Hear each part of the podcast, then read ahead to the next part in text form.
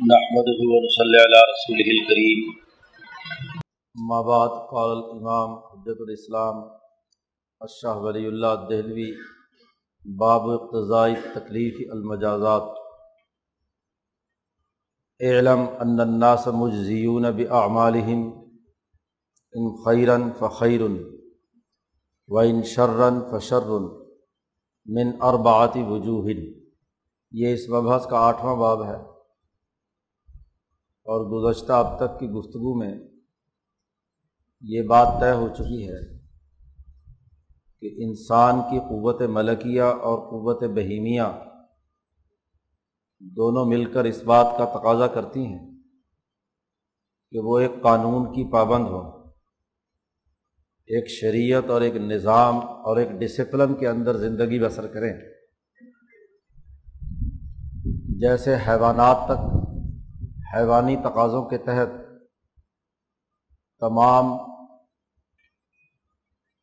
حیوانات اپنی بقا، اپنی نوعی تقاضوں کی تکمیل اور اس دنیا میں اپنی نسل کے فروغ کے لیے اس بات کے پابند ہیں کہ وہ ایک قاعدہ قانون کے تحت زندگی بسر کریں۔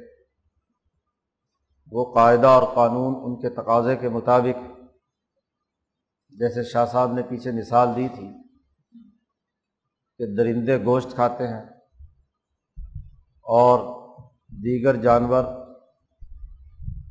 گھاس پھوس چرتے ہیں، الٹ معاملہ ہو جائے تو دراصل ان کی صحت اذیت اور تکلیف میں مبتلا ہو۔ تو جیسے حیوانات کی سطح تک حیوانی تقاضوں کے تحت ایک قانون اور ضابطے کے اور طریقۂ کار کے پابند ہیں، ایسے ہی جب زندگی انسانیت کی سطح پر آئی ہے، تو اس میں قوت عقلیہ بھی زیادہ تھی اور قوت عملیہ بھی۔ اب دونوں کو بحیثیت مجموعی ترقی دینے کے لیے کچھ بنیادی قوانین اور ضابطوں کی تکمیل ضروری تھی تاکہ دونوں میں اعتدال کی کیفیت پیدا ہو، توازن پیدا ہو۔ تو گزشتہ باب میں ان بنیادی علوم کا تذکرہ کیا گیا تھا جو انسان کی قوت عقلیہ کی غذا ہے۔ ان علوم کی اساس پر انسان کی قوت ملکی اور بہیمی دونوں ترقی کریں گے۔ اور وہ اگر علوم نہ ہوں تو اس کی قوت ملکیہ میں خاص طور پر نقصان ہوگا اور انسانیت بحیثیت مجموعی دنیا اور آخرت میں نقصان سے دو چار ہوگی۔ جب یہ بات طے ہو گئی کہ انسانوں کے لیے قانون اور سسٹم کا پابند ہونا یہ ان کی فطرت کا تقاضا ہے۔ ان کی بنیادی ساخت اس کا تقاضا کرتی ہے کہ وہ ایک قانون کے پابند ہوں۔ ایک نظام زندگی پیش نظر رکھیں۔ تو جہاں بھی ایک نظام کا کسی کو پابند بنایا جاتا ہے ڈسپلن کا پابند بنایا جاتا ہے، تو اس کا لازمی نتیجہ سزا و جزا کے ساتھ جڑا ہوا ہے۔ یعنی اگر اس طے شدہ سسٹم اور ڈسپلن کے مطابق عمل کرے، تو ضرور وہ انعام کا مستحق ہونا چاہیے۔ اور اگر وہ طے شدہ قانون، ضابطے اور نظام کی خلاف ورزی کرے، تو ضرور سزا کا مستحق جب بھی آپ کسی کو کسی قاعدے، ضابطے یا ڈسپلن کا پابند بناتے ہیں، تو سزا و جزا اس کے ساتھ جڑی ہوئی ہے۔ یہی اس باب کا خلاصہ ہے۔ اور اس سلسلے میں جو بنیادی قوانین اور ضابطے ہیں جزا و سزا کے، اس کے چار پہلو شاہ صاحب نے بیان کیے ہیں۔ انسان چونکہ جزا و سزا اس کے لیے لازمی اور ضروری ہے، اس لیے کہ وہ ایک نظام اور ڈسپلن کا پابند ہے۔ تو یہ جزا و سزا بھی انسانی زندگی کے نوعی، ملکی اور اس عالمگیر کائنات کے نظام کے تناظر میں ضرور ہونا چاہیے۔ اس لیے باب کا عنوان قائم کیا ہے، اقتضاء تکلیفی المجازات یعنی مکلف بنانا، قانون کا پابند بننا، یہ تقاضا کرتا ہے، اقتضاء کرتا ہے کہ المجازات پہ جزا و سزا کا قانون ہونا چاہیے۔ شاہ صاحب نے یہاں چونکہ قاعدے جو تسلیم شدہ ہیں تمام مذاہب اور تمام فلسفوں میں، کوئی اسکول آف تھاٹ ان قاعدوں سے مستثنا نہیں ہے۔ یہودیت ہو، عیسائیت ہو، بدھ مذہب ہو، ہندو مت ہو، مذاہب ہوں یا عقلی طور پر جو فلاسفہ کے جتنے بھی اسکولز ہوں، ان میں یہ بات منطقی اور عقلی طور پر بھی طے شدہ ہے۔ کہ جب آپ کسی کو کسی چیز کا پابند بنائیں گے تو اس کی جزا و سزا ضرور ہوگی۔ تو اس میں ایک علمی قاعدہ بیان کر رہے ہیں۔ اے علم، علمی طور پر یہ بات جان لینی چاہیے کہ لوگوں کو اپنے اعمال کی جزا و سزا ہوگی۔ اناسا مجزیون ابھی اعمال ان کو جزا و سزا دی جائے گی، ان کے اعمال کی بنیاد پر۔ ان خیرن فخیرن۔ اگر وہ خیر کا کام کریں گے اچھا کام کریں گے، انسانی بھلائی کا کام کریں گے، تو خیرن، تو جزا بھی اچھی ہوگی۔ اور وہ ان شرن فشرن۔ اور اگر وہ برا کام کریں گے، تو اس کے نتیجے میں کیا ہے؟ سزا بھی بری ملے گی۔ اور یہ جزا و سزا من اربات وجوہ چار پہلو سے ہوگی، چار دائروں سے اس کا تعلق۔ سب سے پہلی، انسان، نوئے انسان، جو تمام انسانیت کے اندر مشترک ہے۔ تو نوئے انسانیت کے تقاضے سے جزا و سزا۔ احدہ مختص صورت نوعیہ صورت نوعیہ نوع انسانی کی صورت اور اس کے تقاضے کے تحت اس کی جزا و سزا۔ شاہ صاحب نے اس جزا و سزا کو سمجھانے کے لیے وہی جانوروں والی پیچھے مثال دی ہے۔ فکما بس جیسا کہ ان البہیمت ازا علفت الحشیشہ کہ چوپائے جاندار جو دودھ دینے والے بالخصوص ہیں، گائے، بیل، بھینس وغیرہ۔ اگر یہ گھاس پھوس کھائیں۔ وہ سب ازا علف الحم اور درندے جب گوشت کھائیں۔ تو صح مزاج ہا تو ان کا جو مزاج حیوانی ہے، وہ بالکل صحیح ہوگا۔ گوشت چاق و چوبند ہوگا جب وہ دوسرے جانوروں کا گوشت کھائے اور خون پیے۔ وہ جانور صحت مند ہوگا جو گھاس پھوس اچھا گھاس پھوس کھائے۔ لیکن اگر معاملہ الٹا ہو جائے وحدہ علفت البہیمت الحم جانور اگر گوشت کھانے لگ جائیں گائے بیل کو اگر گوشت کھلانا شروع کر دو۔ وہ سب الحشیش اور درندے کو آپ چارہ ڈالنے لگو شیر کے سامنے۔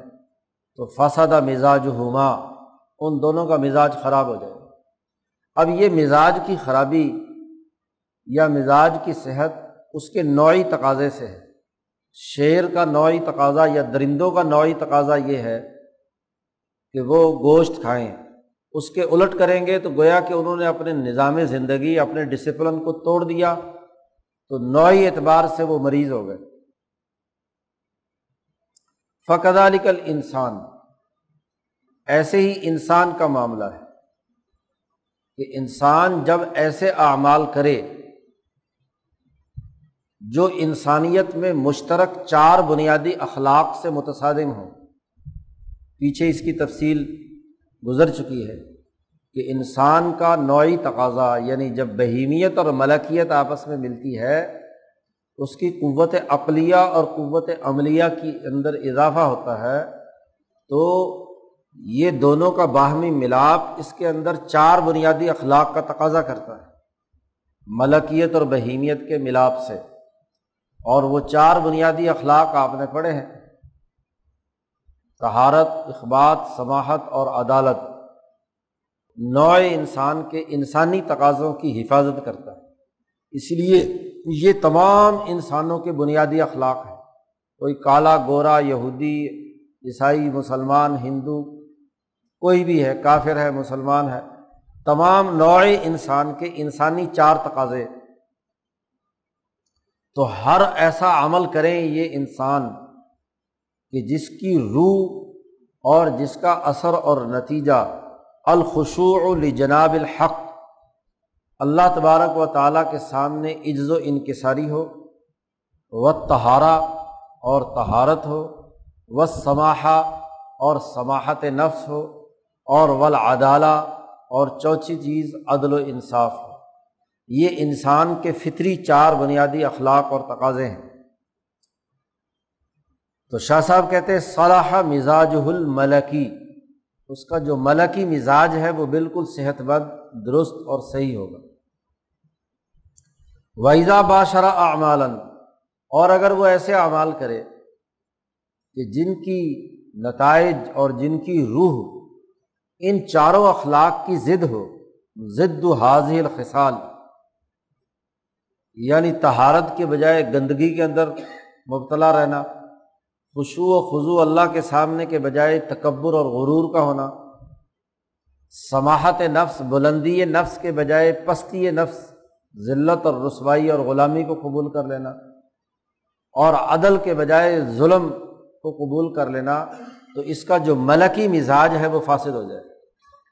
جیسے جانور گوشت کھانے لگ جائے، جیسے اس کا مزاج خراب ہو جاتا ہے، ایسے ہی انسان کا بھی مزاج خراب ہو جائے۔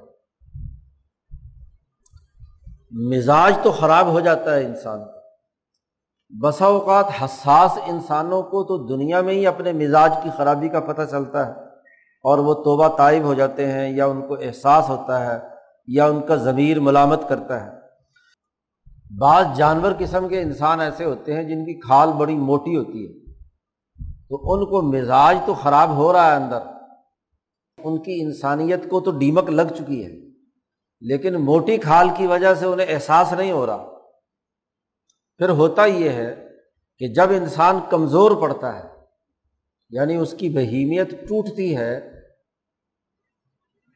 تو دنیا میں ہی بسا اوقات، اور بسا اوقات یہ ہوتا ہے کہ اچانک اس نوع انسانی کے مزاج کے بگڑتے بگڑتے ایسی حالت میں پہنچتا ہے کہ یکدم موت واقع ہوتی۔ ہے موت طبیعی یا موت اضطراری۔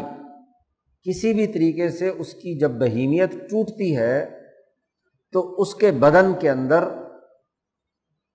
اس مزاج کی خرابی کے جو اثرات ہیں، اس سے جو نفرت ہے، اس کی جو ایزا اور تکلیف ہے، وہ اس کا بدن محسوس کرتا ہے۔ شاہ صاحب نے کہا، ایسے ہی جیسے کسی آدمی کو نشہ پلا دیا جائے، اب اس کے جسم میں بڑی تکلیف ہے۔ اندرونی طور پر مرض گھن کی طرح کھا رہا ہے اور وہ پین کلر لے رہا ہے مسلسل۔ تو پین کلر لینے کی وجہ سے اس کو درد کا احساس نہیں ہو رہا۔ لیکن کیا اس کی وجہ سے مرض دور ہو گیا؟ ڈاکٹر سب کہتے ہیں کہ نہیں، یہ مرض اسی طرح موجود ہے۔ تو بظاہر پین کلر زیادہ کھانے کے نتیجے میں احساس ختم ہو گیا ہے۔ لیکن جیسے ہی وہ مرض مکمل طور پر پورے وجود پر گرفت پا لیتا ہے تو پین کلر بھی کام نہیں کرتی، وہی کینسر بن جاتا ہے۔ فائدہ تخف عنصل البدن، جب بدن کا بوجھ اس سے کم ہوتا ہے، تو احس بال ملامتی بل منافرت اس کی ملامت اور منافرت یعنی اس کی جو اس کے ساتھ مناسبت ہے، اس عمل کے ساتھ، یا اگر وہ برا عمل ہے، تو اس سے نفرت کا احساس ابھرتا۔ اور یاد رکھو کہ یہ جیسے خرابی عمل کے اندر ہوتا ہے، ایسے ہی اچھائی جو عمل کی ہے بسا اوقات اس کا انسان کو احساس نہیں ہوتا۔ اس نے نماز پڑھی، روزہ رکھا، عبادت کی اور وہ عبادات بظاہر اس کے جسم پر کوئی اثر نہیں کر رہی۔ جسم کی بہیمیت کے مضبوط ہونے کی وجہ سے اس کی جو اصل لذت ہے نماز کی، وہ اس کو ابھی فی الحال محسوس نہیں ہو رہی۔ لیکن اگر اسے موت واقع ہو جائے تو جو اس نے نیک اعمال کیے ہوئے ہوتے ہیں، ان کی لذت اور اس کے انعامات کا احساس اور ادراک بعد میں جا کر اس کو ہونا شروع ہوتا ہے۔ تو دونوں کا معاملہ اچھا عمل ہو یا برا عمل ہو اچھا عمل جیسا بھی کیا جائے، وہ ضرور روح پر ایک نورانی نقطہ لگاتا ہے، جیسے کہ پیچھے حدیث میں آیا تھا۔ اور برا عمل جس حالت میں بھی کیا جائے، وہ ایک سیاہ نقطہ لگاتا ہے۔ آدمی کو دنیا میں اس کا احساس ہو یا نہ ہو، بسا اوقات ایک مسلمان دنیا کے اندر بہت سی تکلیفوں میں مبتلا ہوتا ہے۔ لیکن جو نیکی کے وہ اعمال یا نیک نیتی کے ساتھ وہ جو کام کر رہا ہے، اس کی نورانیت، اس کی روح کے اندر محفوظ ہوتی ہے۔ تو جیسے ہی جسم کی اذیت یا تکلیف ختم ہوتی ہے، تو وہ جیسے ہی اگلے مرحلے میں داخل ہوتا ہے، تو بالکل اس لیے بہت سے اولیاء اللہ بظاہر دنیا میں ان کو بڑی اذیتیں اور تکلیفیں ہوتی ہیں ان کے جسم میں، لیکن روح جو ہے وہ مطمئن ہوتی ہے۔ اور دنیا میں تکلیف کی وجہ سے بعض اوقات چہرے پر بھی کرب کے تکلیف کے آثار ہوتے ہیں جو لوگ ان کو طبی طور پر پہنچاتے ہیں۔ لیکن جیسے ہی آپ دیکھتے ہیں ایسے آدمی کی موت واقع ہوتی ہے۔ تو موت کے بعد اس کا چہرہ بڑا پرسکون ہوتا ہے۔ وہ ساری کلفت اور اذیت وہ ختم ہو جاتی ہے۔ جیسے کہ خود نبی اکرم صلی اللہ علیہ وسلم اور صحابہ کو مخاطب کر کے قرآن نے کہا کہ لئی ضرورکم اللہ ازا یہ آپ کو ایک دنیا کی اذیت پہنچانے کے علاوہ یہ آپ کو کوئی نقصان نہیں پہنچا سکتے۔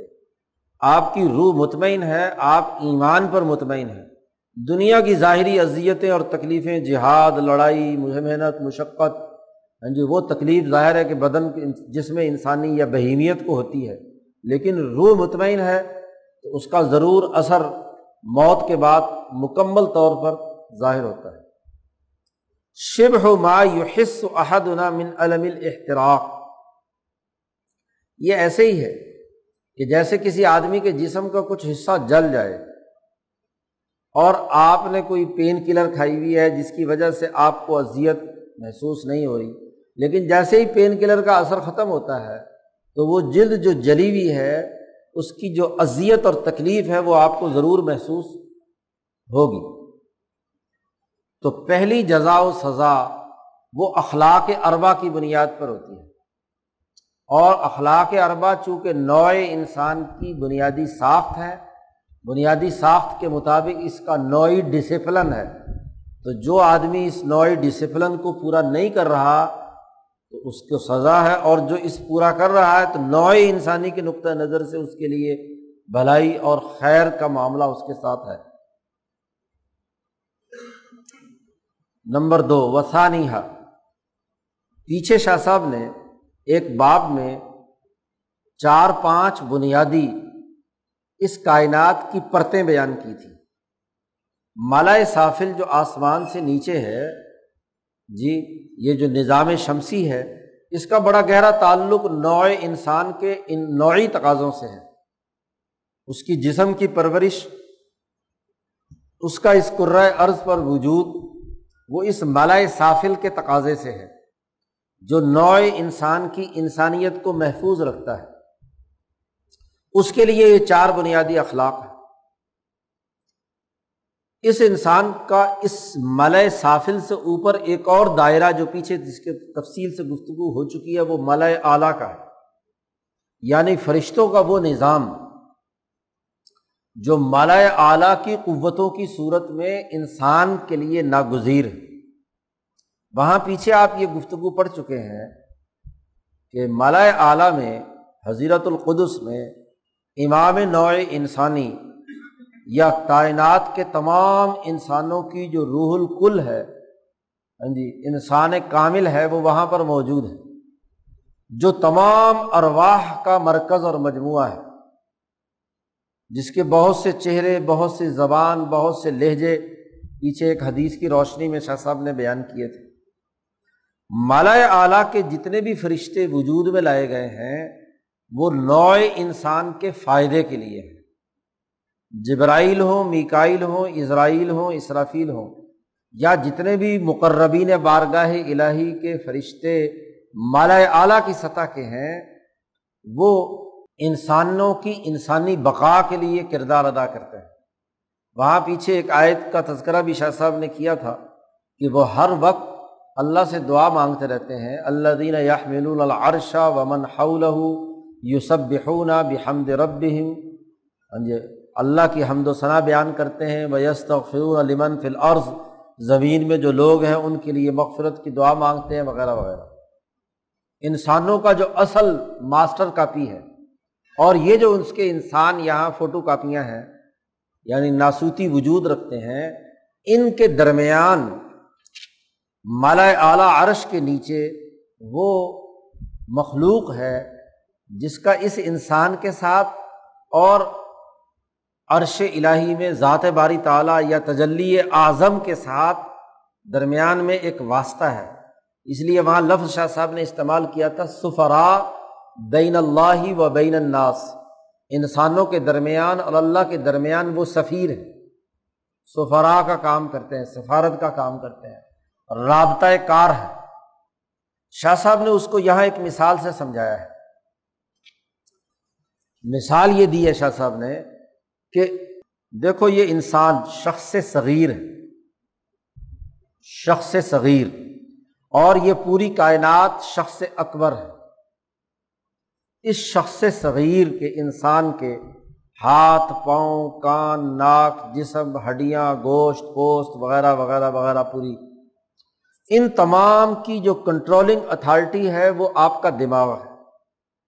آپ کے دماغ سے ہزاروں، لاکھوں، کروڑوں ہاں جی رگے ہیں یا ہاں جی وہ نیچے تک، پورے وجود تک ہاں جی آپ کی آسابی ہاں جی رگے ہیں جو آپس میں ایک دوسرے کے ساتھ مربوط ہیں۔ سینکڑوں، ہزاروں سیلز اور خلیے ہیں جو آپ کے پورے سسٹم کو کنٹرول کر رہے ہیں۔ حتیٰ کہ ایک انگلی بھی آپ ہلاتے ہیں تو ہزاروں خلیے حرکت میں آتے ہیں۔ ہاتھ بھی ہلایا ہے تو اس کا بھی دماغ کے ساتھ تعلق ہے۔ اس لیے دماغ پر جب فالج ہوتا ہے تو آپ کے تمام اعضاء، ہاتھ، پاؤں، ہر چیز کیا ہے؟ مفلوج ہونا شروع، جو جو دماغ کا سیل جس جس حصے کا مرنا شروع ہو جاتا ہے، اس اس حصے کے تمام اعضاء جو ہے وہ کیا ہے؟ ختم ہونا شروع ہو جاتے ہیں۔ اور پھر دماغ اور اسی طرح دل۔ دل کے ساتھ بھی جتنے آسابی نظام جڑا ہوا ہے، اس کا بھی یہی حال ہوتا ہے۔ جیسے ابھی آپ کے قریبی زمانے میں جو سائنسدان مرا ہے ہاں جی تو اسٹیفن ہاکنگ جو ہے، اس کے دل کے تمام جی وہ اجزاء جو اعضاء کو حرکت دینے والے تھے، وہ سب مرنا شروع ہوئے اور مرتے مرتے سرے سے ہر چیز اس کی حرکت کرنا بند کر گئی۔ تو جیسے یہ تمام چیزیں جڑی ہوئی ہیں ایک مرکزی نظام کے ساتھ، تو یہ جو شخص اکبر ہے، آسمان و زمین، عرش و فرش اور تمام مخلوقات کا، اس میں نوئے انسان کے ساتھ مالا سافل کا تعلق تو حیوانات یا یہاں کے معدنیات اور نباتات اور ان تمام امور کے ساتھ ہے۔ مالا اعلیٰ کے فرشتوں کی جو اثر نو تخلیق کی گئی تھی، وہ انسان کے نظام کو کنٹرول کرنے کے لیے تھی۔ شاہ صاحب کہتے ہیں کہ عرش الہی اس شخص اکبر کا دماغ ہے۔ اور یہ حضیرت القدس اس شخص اکبر کا قلب ہے۔ تجلی الہی یا نور الہی اللہ نور السماوات والارض سب سے پہلے عرش پر پڑھی اور عرش سے پھر وہ کیا ہے؟ حضیرت القدس میں جو تجلی اعظم ہے وہ پڑھی۔ اب اس تجلی اعظم یعنی وہ جو اس شخص اکبر کا جو دماغ اور دل یعنی عرش اور حضیرت القدس ہے، اس کے درمیان اور اس حضرت انسان جو دنیا میں ایک ایک فرد ہے اس کے درمیان فرشتوں کا ایک نظام موجود ہے۔ یہ ایسے ہی جیسے آپ کا نروس سسٹم اپنے تمام سیلز کے ساتھ حرکت میں آ رہا ہے۔ تو ہر انسان پر جیسا کہ احادیث میں آیا ہے کہ ستر ہزار فرشتے مسلمان ہو یا کافر ہو، ہر انسان کی حفاظت یا اس کا سسٹم چلانے کے لیے موجود ہوتے ہیں۔ وہ اس کے، اس جسم سے لے کر، اس نو سے لے کر اور اس حضرت القدس اور ہاں جی عرش اعظم تک، تجلی اعظم تک کیا ہے؟ درمیان میں رابطے کا کردار ادا کرتے ہیں۔ اب ہوتا یہ ہے کہ یہ انسان جو اس دنیا میں ہے، اس کا نوعی تقاضا تھا یہ چار اخلاق کے مطابق اعمال کرنا۔ تو چار اخلاق کے مطابق جب عمل کرتا ہے تو اس کی نو یعنی مالا سافل کے تقاضوں کے تناظر میں بھی اس کو جزا و سزا ہوتی ہے۔ لیکن جب بھی یہ ان چار اخلاق کے مطابق عمل کرتا ہے تو ایسے ہی ہے، جیسا کہ ہمارے ہاتھ نے ایک اچھا کام کیا تو ہمارے دماغ کو ایک خوشی محسوس ہوتی ہے۔ اور جب ہمارا ہاتھ ایک برا کام کرتا ہے یا آگ میں مثلاً پڑتا ہے اس کو جب اذیت پہنچتی ہے تو وہ دماغ کو بھی اذیت پہنچتی ہے۔ آپ کا ہاتھ آگ پہ چلا گیا۔ یا شاہ صاحب نے یہاں ایک مثال دی ہے کہ آپ کے پاؤں پر ایک انگارا آگ کا پڑا۔ تو سیکنڈوں میں آپ کا نروس سسٹم دماغ کو اطلاع کرتا ہے کہ یہاں پاؤں کے اوپر ایک انگارا اذیت اور تکلیف پہنچانے والا آ گیا۔ تو پورا نظام حرکت میں آپ کی طبیعت پر انقباز پیدا ہوا، آپ کو غصہ آیا، آپ کو نفرت ہوئی اور فوری طور پر آپ کا ہاتھ اور پورا سسٹم حرکت میں آتا ہے کہ اس انگارے کو کیا پاؤں سے ہٹایا جائے۔ پاؤں کسی ریشم کے مخملی فرش پر پہنچ گیا یا کسی پھول کا آپ کے پاؤں کے ساتھ ٹچ ہوا تو اس کی ایک خوشی نروس سسٹم کے تحت آپ کے دماغ تک پہنچتی ہے اور آپ اس کی لذت محسوس کرتے ہیں۔ ایسے ہی یہ انسان جب دنیا میں ان اخلاق اربا کے مطابق عمل کرتا ہے تو ایک تو سزا اس کے جسم کو نوئی تقاضے سے ہوئی اور جیسے ہی اس نے یہ اچھا عمل کیا تو وہ ان سگنلز کے ذریعے سے جو مالا اعلیٰ کے فرشتوں کا اس کے ساتھ ہے تو فوری طور پر کہاں ان مالا اعلیٰ کے فرشتوں جس کی جو اصل کاپی وہاں پر موجود ہے، وہاں جو فرشتے موجود ہیں، وہاں خوشی اور لذت اور اچھائی کی کا ایک احساس ان فرشتوں تک پہنچتا ہے۔ اس انسان تک پہنچتا ہے جو آپ کی اصل ماسٹر کاپی وہاں پر موجود ہے۔ اور اگر آپ وہ چار اخلاق کی ضد والا عمل کرتے ہیں، تو جیسے یہ جسم اذیت کے اندر اس کی قوت ملکی اذیت میں آتی ہے، تو اس ملکی قوت کا جو لنک فرشتوں کے ذریعے سے اوپر تک قائم ہے، تو وہاں بھی نفرت، بغض اور عداوت کی حالت ظاہر ہوتی ہے۔ اب یہ فرشتے یا ڈائریکٹ یا ان کے جو ماتحت فرشتے ہیں، ان کے ذریعے سے اس کو جزا و سزا دینے کے لیے تیار رہتے ہیں۔ وہ دو طرفہ کام کرتے ہیں، چونکہ وہ سفیر ہے ایک طرف تو اپنے ماتحت فرشتوں کو یا بسا اوقات ڈائریکٹ بھی آ کر اس انسان کو کوئی نہ کوئی سزا یا انعام دیتے دیتے ہیں۔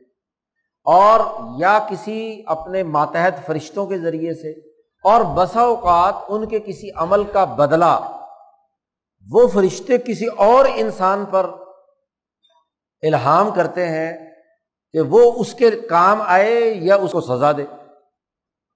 تو وہ فرشتوں کا جو نظام ایک عالمگیر ہے پوری کائنات کے اندر، وہ حرکت میں آتا ہے اس انسان کے اچھے یا برے عمل کے نتیجے میں۔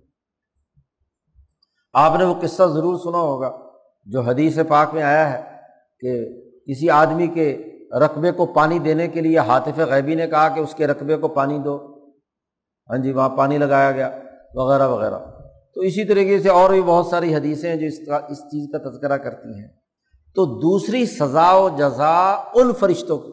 اچھا ایک طرف تو وہ ماتحت جتنے بھی ہیں، پورے نظام کو حرکت میں لاتے ہیں۔ دوسری طرف ان کا کام، چونکہ اللہ کے سامنے، اس عرش اعظم پر اللہ کے سامنے، اس انسان کے بارے میں ہاں جی سفارش کرنا ہے۔ کیونکہ وہ اس کے لیے دعا مانگ رہے ہیں یا اس کے اوپر لانت بھیج رہے ہیں۔ تو جو بھی اچھی یا بری رپورٹ ہوتی ہے، وہ اللہ تبارک و تعالیٰ تک پہنچتی ہے اور وہاں سے غضب الہی کی یا رحمت الہی کا فیصلہ ہوتا ہے، جس کو رضوان کہا گیا کہ اللہ کی رضا یا اللہ کی کیا ہے؟ رحمت۔ چونکہ فرشتے خود تو کوئی حرکت کر نہیں سکتے، تو جیسے ہی وہ رپورٹ مرتب کر کے اوپر پہنچاتے ہیں کہ اس بندے نے برا عمل کیا ہے یا اس آدمی نے یہ اچھا عمل کیا ہے، تو اس کے مطابق رضا یا غضب الہی کا فیصلہ ہوتا ہے اور پھر وہ دوسرے فرشتوں کو حرکت میں لا کر یا کسی دوسرے انسان کو حرکت میں لا کر جزا و سزا کا عمل ان کے ساتھ کرتا ہے۔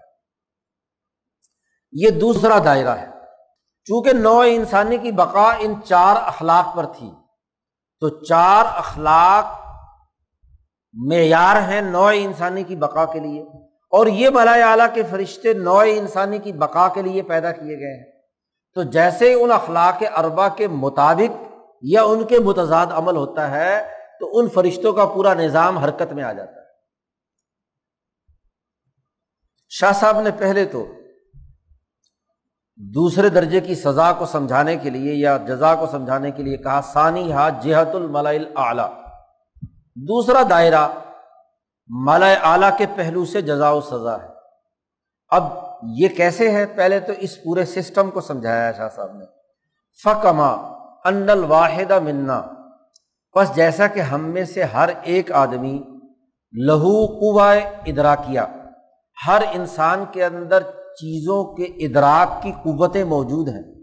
مود آتم فی دماغ وہ انسانی دماغ کے اندر رکھی گئی ہیں، بچھا دی گئی ہیں، قوائے ادراکیا یو حص بہا، ان ادراکات والی قوتوں کے ذریعے سے وہ احساس کرتا ہے ان چیزوں کا کہ مثلاً ما وقات علیہ قدم ہو من جمرتن اوسلجتن اس کے قدم پر کوئی آگ کا انگارہ آ گیا یا کسی برف کے اوپر، اولے کے اوپر آدمی کا ہاتھ پاؤں آ گیا، برف کے اوپر آ گیا۔ فقدا علی کا شاہ صاحب کہتے جیسے ہر انسان میں یہ ادراکات کی قوت کا ایک نظام ہاں جی اچھائی اور برائی، نفرت اور خوشی کا اظہار کرتا ہے، ایسے ہی فقد علی کا لصورت الانسان۔ المتمسلہ فل ملکوت عالم ملکوت میں انسان کی جو مثالی شکل اصل میں موجود ہے،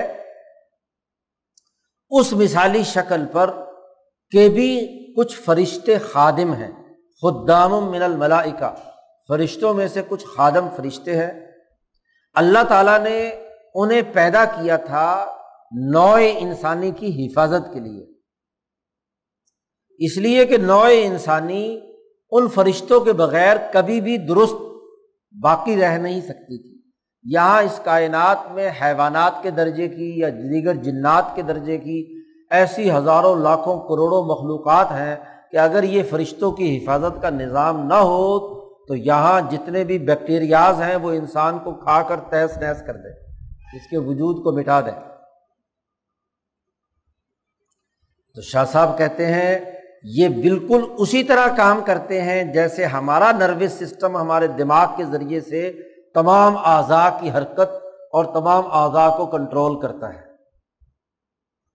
اب شاہ صاحب کہتے فق الما فعال فرد من افراد الانسان فعلا منجین پس جب بھی انسانی افراد میں سے کوئی فرد ایسا فعل کرتا ہے جو اس کی نجات کا باعث ہے، اخلاق اربا میں سے کسی ایک خلق کے تقاضے کے مطابق، تو خراجت من تلکل ملائکہ ان فرشتوں میں سے ایسی شعائیں پھوٹتی ہیں جن میں بہجت و سرور اطمینان اور خوشی اور سرور کی حالت تاری ہوتی ہے۔ یہ ایسے ہی ہے جیسے کہ ہمارے پاؤں یا ہمارے ہاتھ کو کوئی ایسی لذت والی چیز ہاں جی ٹچ کرے تو ہمارے دماغ کو ایک خاص قسم کی لذت اور خوشی اور جھوم اٹھنے کا عمل جو ہے ہمارے اندر محسوس ہوتا ہے۔ بالکل اسی طریقے سے اس انسان کے اچھے عمل پر وہ فرشتے جھوم اٹھتے ہیں۔ وہ کلما فعال فعلاً محلکن اور جب بھی کوئی انسان ایسا عمل کرتا ہے، ایسا فعل کرتا ہے جو اس کی ہلاکت کا باعث بنے، اس کی انسانیت کو خطرہ لاحق ہو، تو خراجت منہا اشعت نفرت و بغزن تو ان فرشتوں میں سے نفرت اور بغض کی شعائیں پھوٹتی ہیں۔ اور وہ جب وہاں سے نفرت یا خوشی کی شعائیں زمین پر آتی ہیں، تو سیدھی ڈائریکٹ آ کر اس فرد کے نفس پر لگتی ہیں۔ فحلت تلکل اشیا فی نفسی حاضل فرد یہ حلول کر جاتی ہیں، داخل ہوتی ہیں اس انسان کے نفس پر جس نے اچھا یا برا عمل کیا۔ اور جب وہ شعائیں اس انسانی نفس کو ٹچ کرتی ہیں تو فعور ست بہجتن اور وحشتن اگر وہاں سے سرور والی شعائیں چلی ہیں تو اس کے اندر بھی آ کر خوشی کا احساس ہوگا۔ اور اگر وہاں سے نفرت اور غصے کی شعائیں چلی ہیں، تو اس کے اندر وحشت اور اذیت اور تکلیف کی بات چلے گی۔ بسا اوقات تو ڈائریکٹ وہ شعائیں آ کر اس انسان پر پڑتی ہیں۔ اور بسا اوقات حالات اور اسباب ایسے ہوتے ہیں کہ خود اس انسان پر تو نہیں پڑتی، بلکہ وہ نفرت یا خوشی کی شعائیں فی نفوسی بازل ملائی کا ان اعلیٰ فرشتوں کے جو ماتحت فرشتے ہیں مالا سافل میں ان پر پڑتی ہیں۔ اور ان سے کہا جاتا ہے کہ اس کو سزا دو یا اس کو کیا انعام دو۔ او بازن ناس اور بذا اوقات فرشتوں پر بھی نہیں آتی۔ کسی اور انسان پر آ جاتی ہے اور اس انسان، انسانوں کو کہا جاتا ہے کہ اس کو سزا دو یا انعام دو۔ وہ اس کے لیے اذیت کا باعث بنتا ہے یا تکلیف، انعام کا اور خوشی کا باعث بنتا ہے۔ اس کے وہم و گمان میں بھی نہیں ہوتا۔ وہ انسان آتا ہے اور اس کے کسی عمل کے بدلے میں اس کو کیا ہے؟ اچھائی سے بدلا دے دیتا ہے۔ یا وہ انسان آتا ہے، اس کے کسی برے عمل، کوئی اور جگہ برا عمل کیا تھا، تو وہاں وہ سزا اس کو مل جاتی ہے۔ جیسے قرآن نے ذکر کیا ہے بنی اسرائیل کے بارے میں کہ ہم نے ان کے اوپر بخت و نثر مسلط کیا۔ ہاں جی۔ وہ قدینہ الا بنی اسرائیل فل کتابی لطف دن فل عرض مرتعین ولطا علوبن کبیرہ فیضا جا واد اولا باسنا علیکم عباد اللہ الی باسن شدید فجاسو خلالت دیار وقان وادم مفرولا جب ہم نے سزا دینے کا فیصلہ کیا، فساد مچایا تم نے، تم انبیاء کی اولاد تھے، تو ہم نے اپنے بندے تم پر مسلط کیا۔ اور بندے کون تھا؟ وہ کافر تھا، بخت و نثر اس کو کہا کہ ان انبیاء کی اولاد کو پکڑ کر غلام بناؤ، ان کو قید کر لو، ان کی تمام چیزیں ضبط کر دو۔ دوسرے انسانوں سے سزا دلوائی۔ یہ ایسے ہی ہے، جیسے کسی سسٹم میں کسی معزز آدمی کو پھانسی دلوانی ہو تو کسے دلواتے ہیں؟ چوڑے سے دلواتے ہیں۔ جی تارا مسیح آتا ہے، وہ آ کر کیا ہے؟ پھانسی چڑھاتا ہے۔ اب حالانکہ عام حالات کے اندر تو وہ کیا ہے؟ اس کا جسم، اپنے جسم پر ہاتھ لگانا بھی گوارا نہیں کرتے۔ لیکن سزا دینے کے لیے سسٹم نے مقرر کر دیا کہ وہ آدمی جس کو تم حقیر ترین سمجھ رہے وہ تمہارے کوڑے برسائے فن عقد الحام جیسے ہی ان فرشتوں سے وہ شعائیں دنیا میں آتی ہیں، دوسرے انسانوں پر آئیں، ماتحت فرشتوں پر آئیں یا اس انسان پر براہ راست آئیں، تو فن عقد الحام تو لوگوں پر الحام ہوتا ہے کہ اگر اس نے اچھا عمل کیا ہوا ہے تو لوگوں سے کہا جاتا ہے اس سے محبت کرو اور اس کے کام آؤ، اس کے ساتھ اچھا سلوک کرو۔ اور اگر اس کو سزا دینی ہوتی ہے تو ان فرشتوں اور لوگوں سے کہا جاتا ہے یوب غیزو ہو و یوسی او الہی اس کے ساتھ بوجھ رکھو اور اس کو ہر ممکن حد تک تکلیف پہنچاؤ۔ شبہ مان رامن ان احادنا ادا وقات رجل الجم اعلی جمراتن یہ بالکل اسی کے مشابے ہوتا ہے جیسا کہ ہم میں سے کوئی آدمی جب اس کا پاؤں کسی انگارے پر آ جائے تو ہماری جو ادراکات کی قوتیں ہیں، وہ پاؤں کے جلنے کی اذیت فوری طور پر محسوس کرتے ہیں۔ اور خراجت منہا، اور پھر دماغ سے اور دل سے ایسی شعائیں پھوٹتی ہیں جو دل کو غمگین بناتی ہیں۔ دل پر اثر انداز ہوتی ہیں، وہ غمگین ہوتا ہے، اور طبیعت پر اثر پڑتا ہے اور جب وہ اذیت اور تکلیف بڑھ جائے تو اس کے جسم کے اندر ہاں جی غصہ، بخار اور باقی جو مر امراض ہیں وہ پیدا ہونا شروع ہو جاتے ہیں۔ شاہ صاحب نے اس مسئلے کو ایک اور طریقے سے بھی واضح کیا۔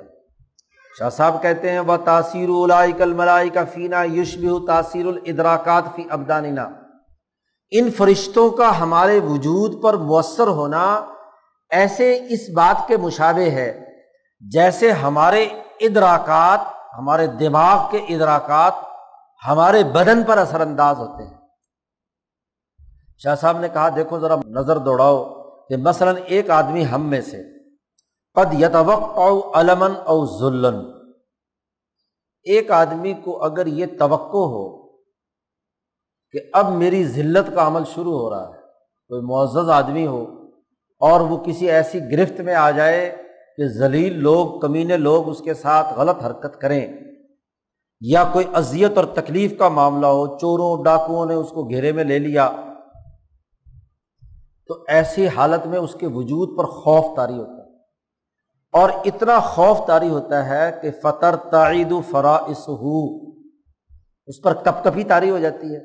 اس کا یہ جو سینے کا حصہ ہے، دونوں کندھوں کے درمیان یہ پھڑ پھڑانا شروع ہو جاتا ہے۔ خوف جتنا زیادہ شدت سے ہو، شیر آ گیا، درندہ آ گیا، آپ اس کے سامنے کھڑے ہیں، تو خوف زدگی کی حالت میں، حالانکہ شاہ صاحب نے دوسرے کا مثال دی ہے کہ اگر فرشت شیر نہ بھی ہو، کسی اسکرین پر آپ نے اتنے سے شیر کو حملہ آور ہوتے ہوئے دیکھا، حالانکہ وہاں حقیقت میں شیر نہیں ہے، لیکن آپ کے دماغ کا ادراک ہے کہ شیر حملہ آور ہو رہا ہے، تو آپ کے وجود پر کیا تاری ہوگا؟ ایسی خوف زدگی کی حالت تاری ہوگی کہ آپ کا یہ جسم کا حصہ پھڑ پھڑانا شروع کر دے گا۔ یسفر لون ہو آپ کا رنگ زرد پیلا ہو جائے گا۔ وہ یز اوف جسد ہو اور جسم پر انتہائی نقاہت اور کمزوری تاری ہو جائے گی۔ اور حالت بسا اوقات خوف زدگی کی یہاں تک ہوگی کہ ایسی حالت میں کھڑے کھڑے آپ کی جو شہوت ہے وہ بھی ختم۔ حتیٰ کہ یحمر بول پیشاب سرخ اور حتیٰ کہ روبما بالا او خاری آ اتنا خوف زدگی آگے بڑھی کہ کھڑے کھڑے پیشاب بھی نکل گیا اور پخانا بھی پاجامے کے اندر نکل گیا۔ تو اب حالانکہ حقیقت میں تو ابھی کچھ نہیں ہوا۔ آپ کے دماغ کے ادراکات تھے۔ آپ کے دماغ کا خیال اور ادراک تھا کہ یہ شیر مجھ پر حملہ آور ہو رہا ہے یا اس درندے نے مجھے پکڑ لیا۔ یا اس نے مجھے قید کے اندر، جیل کے اندر چترول شروع کر دی۔ اس کی خوف زدگی کی حالت کا جتنا زیادہ، جتنا آدمی آسابی یا ادراکات کا لطیف ترین ہوگا، اتنے ہی اس ذلت کے احساسات کے نتیجے میں اس کے پورے بدن پر یہ تمام کیفیتیں تاری ہوں گی۔ جسم پھڑ پھڑائے گا، رنگ پیلا ہو جائے گا، پیشاب جو ہے، سرخ ہو جائے گا، حتیٰ کہ پیشاب پخانا نکل بھی جائے گا۔ من شدت الخوفی خوف کی شدت سے۔ اب یہ کیوں ہوا؟ آپ کی طبیعت پر یہ آپ کی ادراکات کی قوت کی وجہ سے کہ آپ کے جسم میں جو نروس سسٹم تھا، وہ اس نے یہ محسوس کیا ہے کہ یہ کچھ ہو میرے ساتھ ہونے والا ہے اس طبیعت اور وہ واہو ہا آپ کے دماغ کی جو قوت مدرکہ ہے، اسی نے آپ کی طبیعت پر یہ الہام کیا وہی کی اس خوف کی جس کے نتیجے میں یہ ساری کیفیت آپ کے وجود کی ہوئی۔ وہ قہروہا علیہ اور آپ کے دماغ کی قوت ادراکیہ کا غلبہ تھا آپ کی طبیعت پر۔ شاہ صاحب کہتے ہیں، ایسے ہی اس عالمگیر نظام کے اندر یہ جو فرشتے ہیں، یہ قوائے ادراکیہ کی طرح ہے ادراکات کی طرح ہے یہ فرشتے المعکلا بھی بنی آدم وہ فرشتے جو بنی آدم پر بطور موکل مقرر کیے گئے ہیں۔ موکل کہتے ہیں کہ جس پر اس کا بھروسہ یا اعتماد یا جس کے ساتھ جو اس کی حفاظت پر معمور ہے فرشتے۔ تو ان فرشتوں کے ادراکات اور شعائیں اس کے جسم پر ان تمام چیزوں کو پیدا کر دیتی ہے، جیسی آپ کا اپنا دماغ کی قوت ادراکی آپ کے جسم پر پیدا کرتی ہے۔ یا ترشہ منہا علیہ اس انسان پر بھی علیہم و اعلیٰ نفوس الملاکت صفلیہ اور جو نچلے درجے کے فرشتے ہیں، ماتحت فرشتے ہیں، ان پر بھی وہ الہامات جبلیتن، جبلی طور پر الہام انہیں ہوتا ہے کہ اس کو سزا یا جزا دو۔ وہ احالات طبیعیتن، اور اس کی حالت طبی حالت کے اندر تغیرات و تبدلات پیدا ہونا شروع ہو جاتے ہیں۔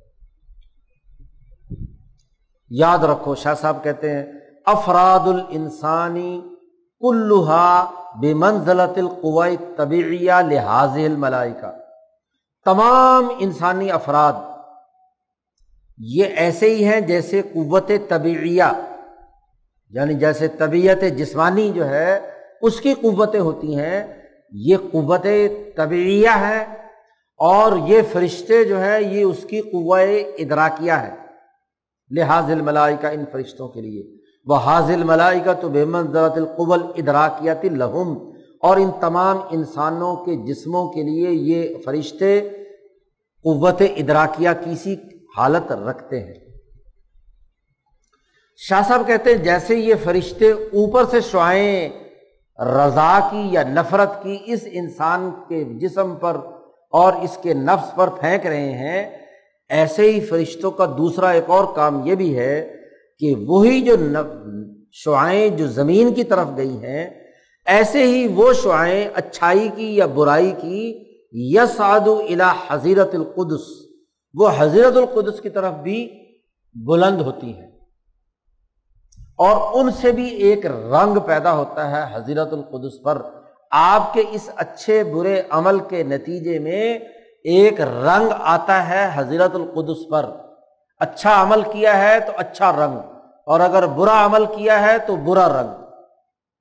یعد الفیضانی حیعتن یہ آپ کی کارکردگی یا آپ کے عمل کا جو اثر ہے، یہ جا کر حضرت القدس میں ایک خاص حیت، ایک خاص شکل کے فیضان کا تقاضا کرتا ہے۔ تو سما بر اول غزب ولان اچھا عمل آپ نے کیا ہے تو وہاں جو رنگ پیدا ہوتا ہے وہ رحمت اور رضا خدا بندی کا پیدا ہوتا ہے۔ اللہ تعالیٰ راضی ہوتا ہے۔ اللہ تعالیٰ کی رحمت کا فیصلہ ہوتا ہے۔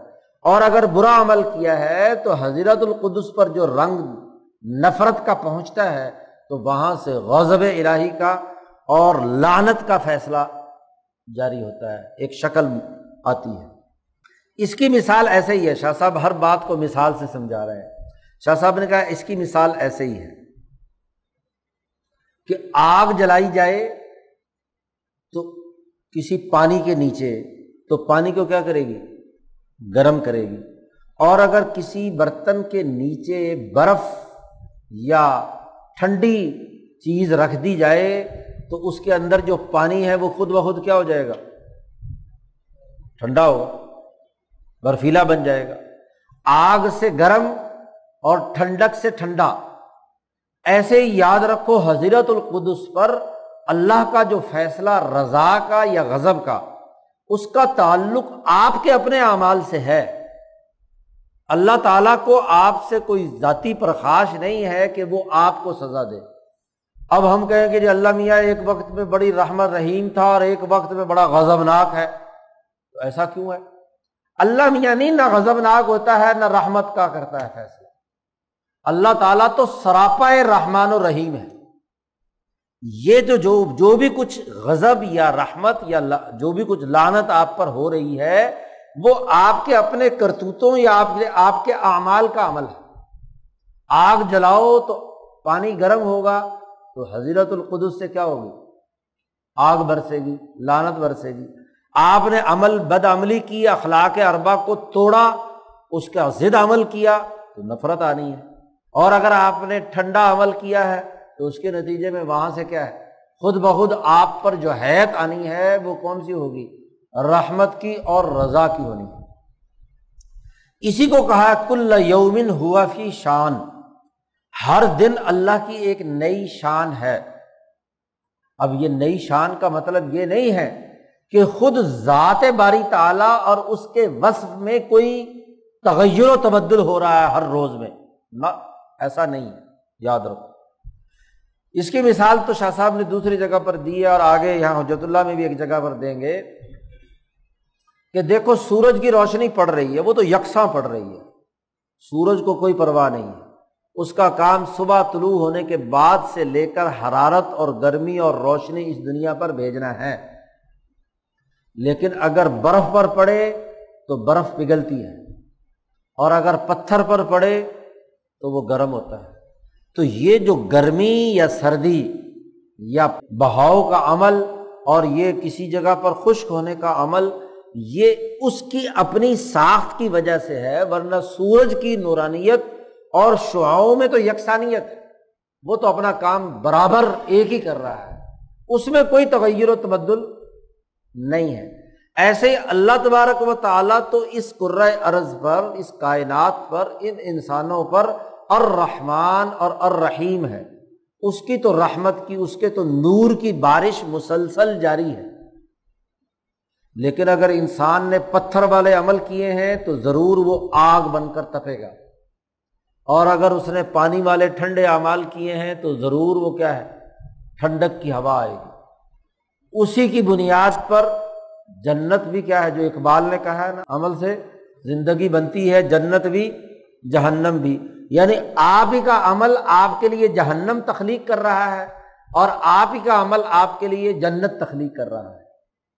اللہ تعالیٰ تو آپ کے عمل کے مطابق جیسے یہاں پانی کے نیچے آگ جلائی جائے تو لازمی طبی فزکس کا قاعدہ اور ضابطہ ہے کہ وہ پانی گرم ہوگا۔ تو یہ سسٹم اللہ نے بنا دیا ہے۔ اور اگر برف رکھی جائے چاروں طرف تو وہ ٹھنڈا کرے گا۔ اللہ نے تو اس کائنات کو اس طریقے سے بنایا ہے۔ تو جنت بھی انسان اپنے لیے خود بناتا ہے، اخلاق اربا کی بنیاد پر۔ اور اگر جہنم بنا رہا ہے تو یہ بھی اخلاق اربا کو توڑ کر اپنے لیے خود ہی بنا رہا ہے۔ بے ہی ایسے ہی جیسے نوئے حیوانی میں گوشت کھانے سے اگر چوپایا گوشت کھائے تو اپنے لیے جہنم یا اذیت خرید رہا ہے، اور اگر وہ سبزہ کھائے تو وہ اپنے لیے کیا ہے، جنت بنا رہا ہے۔ بے ہی اسی طریقے سے انسان کے اعمال کا تعلق۔ شاہ صاحب کہتے ہیں، جیسے کہ آگ جلائیں تو پانی گرم ہوتا ہے۔ ایسے ہی بالکل آپ کا ہی یہ عمل حضیرت القدس میں رحمت اور غضب دونوں میں سے کسی ایک کا فیصلہ کرتا ہے۔ اسی طریقے سے وہ اعداد المقدمات نتیجہ منطق اور فلسفے میں ہم دو مقدمے جوڑتے ہیں اور ایک نتیجہ آتا ہے۔ سغرا اور کبرا دونوں جوڑتے ہیں اور اس سے ایک نتیجہ نکلتا ہے۔ تو جب بھی دو مقدمات جوڑے جائیں گے تو ایک نتیجہ مقدمات صحیح ہوں گے تو نتیجہ درست ہوگا۔ مقدمات غلط ہوں گے تو نتیجہ غلط ہوگا۔ تو جیسے وہ ہے، ایسے ہی آپ ہی کے اعمال ہیں۔ فرشتوں کا اپنا عمل کوئی دخل نہیں ہے۔ وہ آپ کے عمل کو توڑ مروڑ نہیں سکتے۔ آپ نے اچھا عمل کیا تو اچھی رپورٹ پڑھ کر حضرت القدس میں اچھا رنگ آئے گا۔ اور آپ نے برا عمل کیا ہے تو حضرت القدس میں عمل کی خرابی پیدا ہو کر آپ کے لیے حیت بری پیدا ہو رہی۔ اسی طریقے سے شاہ صاحب نے کہا اعداد دعا ایجابا ایک اور تیسری مثال دے دی شاہ صاحب نے کہ جیسے دعا قبولیت کا تقاضا کرتی ہے، جب بھی دعا مانگی جائے، قرآن نے کہا کہ اجیب دعوت دائی ازا دعانی۔ اللہ پاک نے کہا، میں ہر دعا مانگنے والے کی، میں دعا کو ضرور قبول کرتا ہوں، اس کا جواب ضرور دیتا ہوں۔ یہ نہیں ہوتا کہ جواب نہ دیا جائے۔ فیت حق تجدد فل جبروت من حاضل وجہ اس پہلو سے ہی عالم جبروت میں اللہ کی صفات کے مرتبے میں تجدد ہوتا ہے۔ تجدد بار بار کہ کبھی اللہ راضی، کبھی خوش، کبھی نفرت اور کبھی بوز کبھی قہار، کبھی جبار، کبھی متکبر، کبھی منتقم، کبھی علیم، کبھی رحیم۔ تو جتنی صفات ہاں جی اللہ کی بیان کی گئی ہیں، یہ دراصل انسان کے اعمال کے نتیجے میں انسان نے برا عمل کیا ہے تو اللہ کی صفت انتقام سامنے آ جاتی ہے۔ اچھا عمل کیا ہے تو صفت رحمان سامنے آ جاتی ہے۔ وغیرہ وغیرہ۔ فیقون غزب سب توبتن، اور پھر غضب بھی اور توبہ بھی۔ اگر اس کے بعد آدمی توبہ کر لے تو وہی غضب بدل کر مغفرت کے اندر آ جاتا ہے۔ وہ یقون رحمتن سب نقمتن کبھی اللہ کی رحمت ہوتی ہے اچھا عمل آپ نے کیا، پھر آپ نے کوئی برا عمل کیا تو نقمتن ذلت اور رسوائی ہو گئی۔ اسی بات کو اللہ نے قرآن میں کہا ہے کہ ان اللہ لا یغیر ما قوم حتیٰ یغیر ما انفسہم اللہ تعالیٰ کسی قوم کی حالت کو نہیں بدلتا جب تک کہ وہ خود اپنی حالت کو نہ بدلے۔ گویا کہ اس دنیا کے تمام تر تغیرات وہ خود اپنے انسان کے ہاتھ میں وہ اچھا عمل اخلاق اربا کے مطابق کرے تو اچھا ہے۔ اور اگر وہ اخلاق اربا کی ضد کرے تو اس کے مطابق نتیجہ نکلے گا۔ تو تغیر و تبدل تمہارے اپنے اختیار میں ہے۔ حتیٰ یغیرو ما بھی انفسی ہم ان کے اپنے نفسوں کے اندر تغیر و تبدل ہوگا تو اللہ تعالیٰ تغیر و تبدل کرے گا۔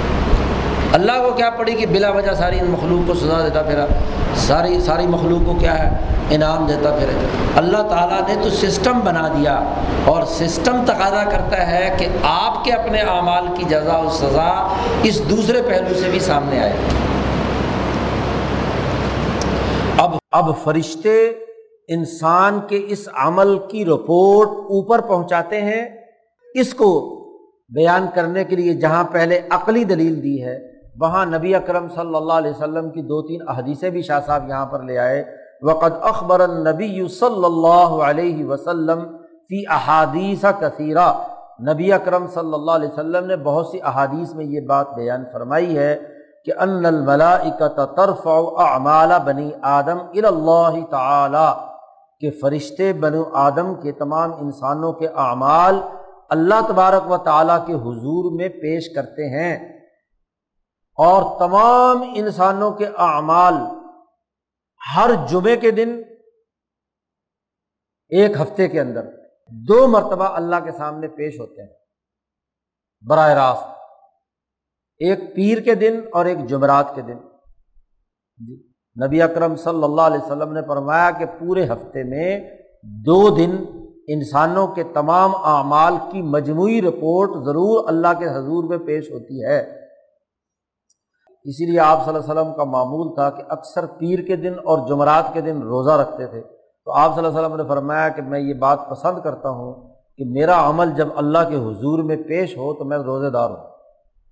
تو اس لیے حضور صلی اللہ علیہ وسلم جو مہینے میں تین دن کے روزے رکھتے تھے، ان میں اکثر ہاں جی یا پیر کو شامل کرتے تھے یا جمعرات کو شامل کرتے جمعرات، جمعہ، ہفتہ یا پیر، منگل، بدھ۔ اسی طریقے سے ایک اور حدیث میں آیا ہے کہ وان اللہ یس الحم فرشتے دنیا میں ہر انسان کے لیے صبح الگ سے آتے ہیں، شام کو الگ سے آتے ہیں۔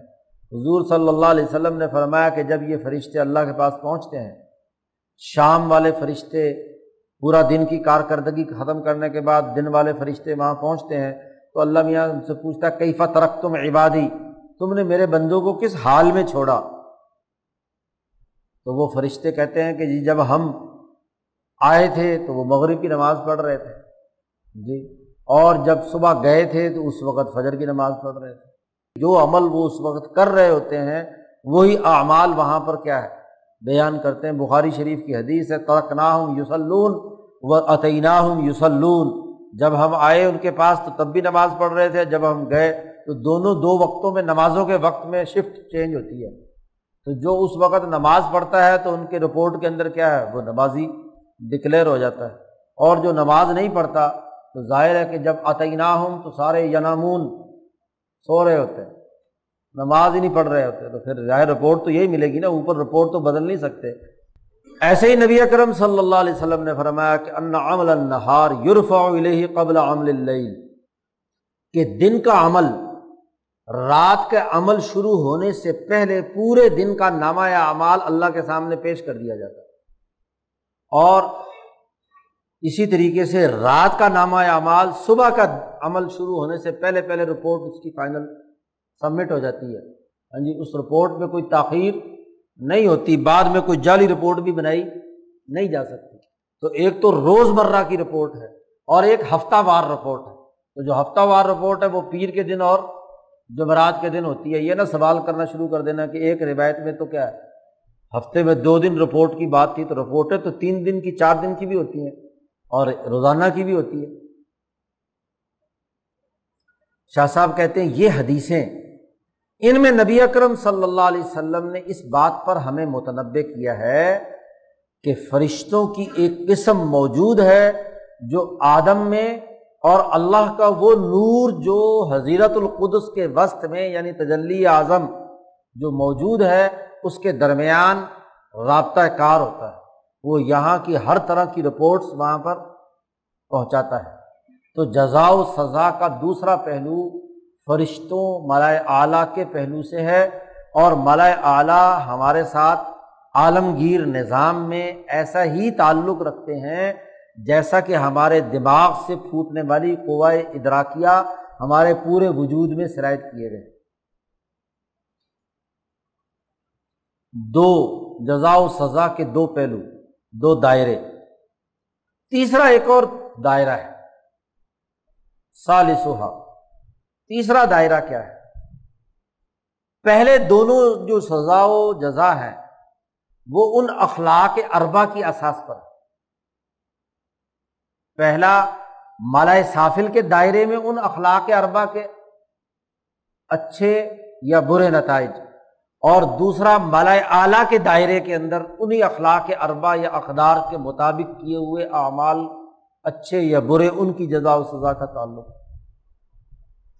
کسی سوسائٹی میں صرف اقدار و اخلاق اور ان کی روح کافی نہیں ہے کسی سوسائٹی میں ان اخلاق و اقدار پر جو آئین وجود میں آیا ایک آئین ہے اور ایک عملی نظام ہے۔ دنیا کے معاشروں میں جب اجتماعیت قائم ہوتی ہے تو کسی سوسائٹی کی کچھ بنیادی ویلیوز ہوتی ہیں، اقدار ہوتی ہیں کنونشنز ہوتے ہیں، اور وہ چار ہیں۔ اور ان کے دو دائرے پیچھے بیان ہو چکے ہیں۔ اس کی اساس پر جو آئین وجود میں لایا گیا، تحریری آئین، لکھا ہوا، اس کو کہتے اشریت المکتوبہ۔ تحریر شدہ آئین اور قانون، آئینی فریم ورک۔ اب امریکی معاشرے کے کچھ اقدار ہیں، اس کے مطابق انہوں نے اپنا آئینی ڈھانچہ بنایا۔ برطانوی معاشرے کی کچھ اقدار تھیں، انہوں نے ان اقدار اور ویلیوز پر مشتمل ایک تحریری آئین، نہ صحیح، غیر تحریری ایک آئین اور دستور بنا دیا کہ یہ دستور ہمارے پیش نظر ہوگا۔ اس کو کہتے اشریت المکتوبہ یعنی جس دور میں انسان ہے ان اخلاق اربا کا آئینی فریم ورک اشریت المکتوبہ۔ اور یہ ہر زمانے میں بدلتی رہتی ہے۔ موسا کی شریعت اور تھی، عیسیٰ کی شریعت اور ہے، ابراہیم کی شریعت اور تھی، محمد مصطفیٰ صلی اللہ علیہ وسلم کی شریعت اور یہ جو شریعت ہے، فرض کی گئی ہے، المکتوبہ یعنی تحریری آئین جو آیا ہے، اس کی، اس کے تناظر میں بھی جزا و سزا ہوتی ہے۔ ایک آدمی کہے کہ میں نے اخلاق اربا کی روح محفوظ رکھی ہے، لیکن ان اخلاق اربا کے مطابق کسی پارلیمنٹ نے جو آئین اور دستور بنایا ہے، اسے بھی پیش نظر رکھنا ہوگا کہ ان اخلاق اربا پر عمل درآمد کا یہ آئینی ڈھانچہ ہے۔ اس فریم ورک کے اندر رہتے ہوئے اخلاق اربا پر عمل کریں گے تو پھر تو کیا ہے؟ درست ہے۔ اپنی اقدار کی، اپنی ذاتی اور من مانی تشریح جو ہے وہ قابل عمل نہیں ہوگی۔ شاہ صاحب نے اس کو بھی ایک مثال سے بات سمجھائی۔ شاہ صاحب کہتے ہیں، دیکھو، اور یہاں جو مثال دی ہے وہ علم نجوم کی دی ہے۔ علم نجوم کا تعلق اس مالائے سافل کے ساتھ ہے۔ شاہ صاحب کہتے ہیں کہ جیسے کہ ایک نجومی،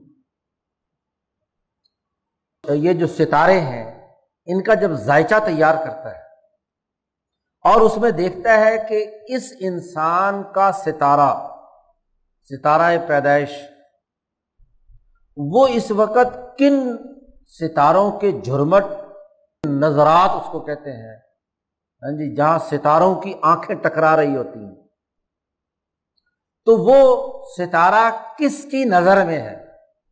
کن نظرات میں علم نجوم والوں نے دیکھا ہے کہ جب ستاروں کا ایک خاص ذائچہ وجود میں آئے، تو اس عرض پر ایک خاص قسم کی فلکی روحانیت یعنی علم نجوم کی روحانیت وجود میں آتی ہے، جو جمع ہو جاتی ہے اس فلکیات کے کسی ایک جز میں۔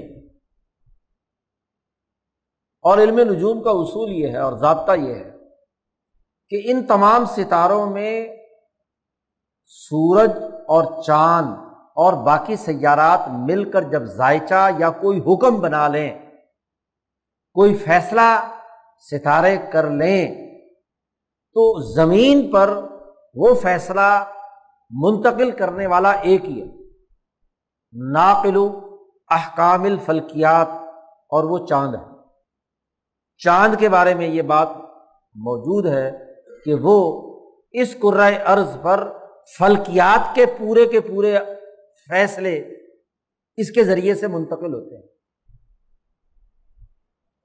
چاند کے ذریعے سے خاص طور پر سمندر سمندر میں جتنے تغیرات و تبدلات ہیں، مد و جذر ہے چاند کے ذریعے سے ہوتا ہے۔ پھلوں کا پکنا اور اس کے اندر مٹھاس کا پیدا ہونا چاند کے ذریعے سے ہوتا ہے۔ حتیٰ کہ سیارات کے تمام اثرات چاند کے ذریعے سے گھٹا ٹوپ اندھیرے میں راستہ دکھانے کا ذریعہ بنتے ہیں۔ اس لیے علم نجوم کی اصطلاح میں یہ جو چاند ہے، اس کو کہتے ہیں ناقل و احکام الفلکیات۔ فلکیاتی یا نجوم کے تمام احکامات کے مجموعی فیصلے کو قرۂۂ ارض پر منتقل کرنے والا جو مؤثر ہے، وہ چاند۔ ان قلبت خواتر حسب تل کر روحانیات ایسی روحانیت کے نتیجے میں انسانوں کے خیالات پر چاند کا تغیر و تبدل اثر انداز ہوتا ہے۔ آپ نے سنا ہوگا کہ حضور اقدس صلی اللہ علیہ وسلم ایام بیس کے روزے رکھتے تھے۔ ایام بیس کسے کہتے ہیں؟ تیرہویں چودہویں اور پندرہویں رات۔ چاند جو ہے جب تیرہویں کو ہو چودہویں کو ہو اور پندرہویں کو اس کو کہتے ہیں تین روز ایام بیس کے۔ چاند جب فل فلیج طلوع ہوا ہوا ہوتا ہے، تو انسانی جسم میں یہ چاندنی جو ہے شہوت بھرتی ہے۔ انسان مرد اور عورت کے اندر ان تین دنوں میں شہوت اپنے عروج پر ہوتی ہے۔ اور بہیمیت کو کنٹرول کرنے کے لیے نبی اکرم صلی اللہ علیہ وسلم خاص طور پر ان تین دنوں میں کیا ہے؟ روزہ رکھتے ہیں تاکہ یہ شہوت اپنی حد کے اندر کنٹرول رہے۔ اور جو اندھیری راتیں ہوتی ہیں، ان میں انسانوں کے خیالات اس حوالے سے، جنسی شہوت کے حوالے سے مدم پڑ چکے ہوتے یہ چاند کی چاندنی کے اثرات انسانوں پر فلکیاتی نقطۂ نظر سے ضرور ظاہر ہوتے ہیں۔ اور بہت سارے فصلوں کے اوپر اثر انداز ہوتا ہے۔ ہاں جی انسانی جسموں پر انداز ہوتا ہے، ان کے خیالات پر اثر انداز ہوتا ہے۔ تو فلکیات کے ذائچے سے جو حکم وجود میں آیا، اس کو ایک نجومی پہچانتا ہے۔ شاہ صاحب کہتے ہیں، جو آدمی مالا اعلیٰ کا عارف ہوتا ہے، مالا اعلیٰ اس علم نجوم سے اوپر کا نظام ابراہیم علیہ السلام سے پہلے جتنے انبیاء تھے، وہ اس علم نجوم کے اثرات کے تحت ہی دنیا کے فیصلے کرتے اور دنیا کے احکامات کے صحیح اور غلط ہونے کے حوالے سے، کیونکہ علم نجوم اس وقت قاعدے اور ضابطے کے مطابق درست لیکن ابراہیم علیہ السلام کے بعد اس دنیا میں تغیر و تبدل ہوا اور مالا اعلی کی طاقت اس علم نجوم کے فلکیاتی ڈھانچے پر زیادہ پاورفل ہو کر اثر انداز ہوئی تو علم نجوم کا پورا کا پورا ڈھانچہ ڈسٹرب ہو گیا۔ اب ضروری نہیں ہے کہ علم نجوم کا تیار کردہ ذائچہ بالکل درست ہو اور وہ حتمی ضابطے اور قاعدے پیدا کرے۔ گویا کہ علم نجوم کا سسٹم موجود ہے، لیکن اب یہ ذیلی سسٹم ہو گیا۔ اس کے اوپر جو بالائی سسٹم ہے یعنی اس کو ماتحت کر دیا گیا مالا اعلی کے سسٹم کے۔ جیسے ستاروں کے ذائچے سے ایک خاص قسم کی روحانیت وجود میں آتی ہے، ایسے ہی مالا اعلیٰ میں جو لوگ موجود ہیں، آدم سے لے کر ابراہیم تک جتنے انبیاء علیہ السلام وہاں پہنچے، آدم نو ادریس ہاں جی شیس وغیرہ وغیرہ وغیرہ جتنے انبیاء تھے۔ انسان پہنچے اور اسی طریقے سے مقربین بارگاہی الہی جو فرشتے تھے وہ مسلسل ارتقا کے اس مرحلے پر پہنچے کہ یہ ستارے بےچارے اب کوئی حیثیت نہیں رکھتے۔ یہ ان میں سے ہر ایک ستارہ مالا اعلیٰ کے کسی نہ کسی فرشتے کے ماتحت ابراہیم علیہ السلام کے بعد۔ اس لیے انہوں نے کہا کہ لا احب العافلین میں چاند کو بھی نہیں مانتا، میں سورج کو بھی نہیں مانتا، میں ستارے کو بھی نہیں مانتا، کیونکہ ستارہ اس وقت تک اپنی جو خود مختاری تھی، اللہ سے براہ راست احکامات لینے کا جو اس کا دائرہ تھا، وہ ٹوٹ گیا۔ خود مختاری ان معنوں میں نہیں تھی کہ وہ اللہ کے سسٹم کو کیا چھوڑ کر نیچے آ گئے تھے۔ تو یہ تمام ستارے زہرا بریخ مشتری، سورج، چاند، ستارے وغیرہ وغیرہ ان کے اوپر ان سے بڑے طاقتور فرشتے مسلط ہیں۔ اور جب ان فرشتوں کا ایک اجماع ہوتا ہے، پیچھے آپ نے ان فرشتوں کے اجماع کا نام سنا تھا حضیرت القدس۔ کہا تھا نا کہ مالا اعلیٰ اور مقربین بارگاہ الہی کا ایک اجماع ہوتا ہے۔ یعنی ان کا جب ایک ذائچہ وجود میں آتا ہے، تو وہ جب ذائچہ یا ان کا اجماع جب فیصلہ کر لے کہ اس دور میں یہ روحانیت چلے گی تو وہ ایک آئینی فریم ورک پر، ایک دستور پر، ایک شریعت پر کیا ہے، متفق ہوتا ہے۔ گویا کہ وہ مقدس پارلیمنٹ متفق ہوتی ہے کہ یہ جو دور شروع ہوا ہے، اس دور میں یہ آئینی ڈھانچہ نافذ العمل ہونا چاہیے۔ موسا علیہ السلام کے زمانے میں اس کا اجماع تورات کی شکل میں آیا۔ دابود کے زمانے میں اس کا اجماع زبور کی شکل میں آیا اور عیسیٰ علیہ السلام کے زمانے میں حضیرت القدس کا اجماع انجیل کی شکل میں آیا اور محمد مصطفیٰ صلی اللہ علیہ وسلم کے زمانے میں قیامت تک کے لیے جو حضرت القدس کا اجماع ہوا وہ قرآن کی شکل تو جیسے نجومیوں کا یہ ٹوٹا پھوٹا نظام ہے یا تھا کسی زمانے میں ایسے ہی اس سے اوپر مالا اعلی کی جہت، اس کے تقاضے سے ایک شریعت، ایک قانون، ایک ضابطہ، ایک اجماع کی شکل میں سامنے آتا ہے۔ اب ہوتا کیا ہے کہ جیسے علم نجوم کو سمجھنے والے دنیا میں افراد ہیں، نجومی، ایسے ہی مالا اعلیٰ کے اس اجماع کو سمجھنے والے بھی کون ہیں؟ اس دنیا میں وہ اعلیٰ ترین لوگ جن کی ملکیت عالیہ یا بلند ترین ہوتی ہے، جن کا تعلق اس حضیرت القدس یا مالا اعلیٰ کے ساتھ ہو جاتا ہے، تو ان کو اس اجماع کی خبر ہو جاتی ہے۔ جیسا کہ موسا علیہ السلام پر تورات آئی، تو موسا علیہ السلام پر اپنے دور کی شریعت آ گئی۔ لیکن موسا علیہ السلام کو کہا گیا کہ مالا اعلیٰ کا اجماع ہے بعد اسم احمد۔ میرے بعد ایک احمد نام کا آدمی آنے والا ہے اور اس پر ایک کتاب نازل ہوگی۔ تو گویا کہ اس اجماع کی خبر موسا علیہ السلام کو ہو گئی۔ اسی طریقے سے کیا ہے، عیسیٰ علیہ السلام نے آ کر کہا کہ میرے بعد ضرور ایک ایسا آدمی آنے والا ہے۔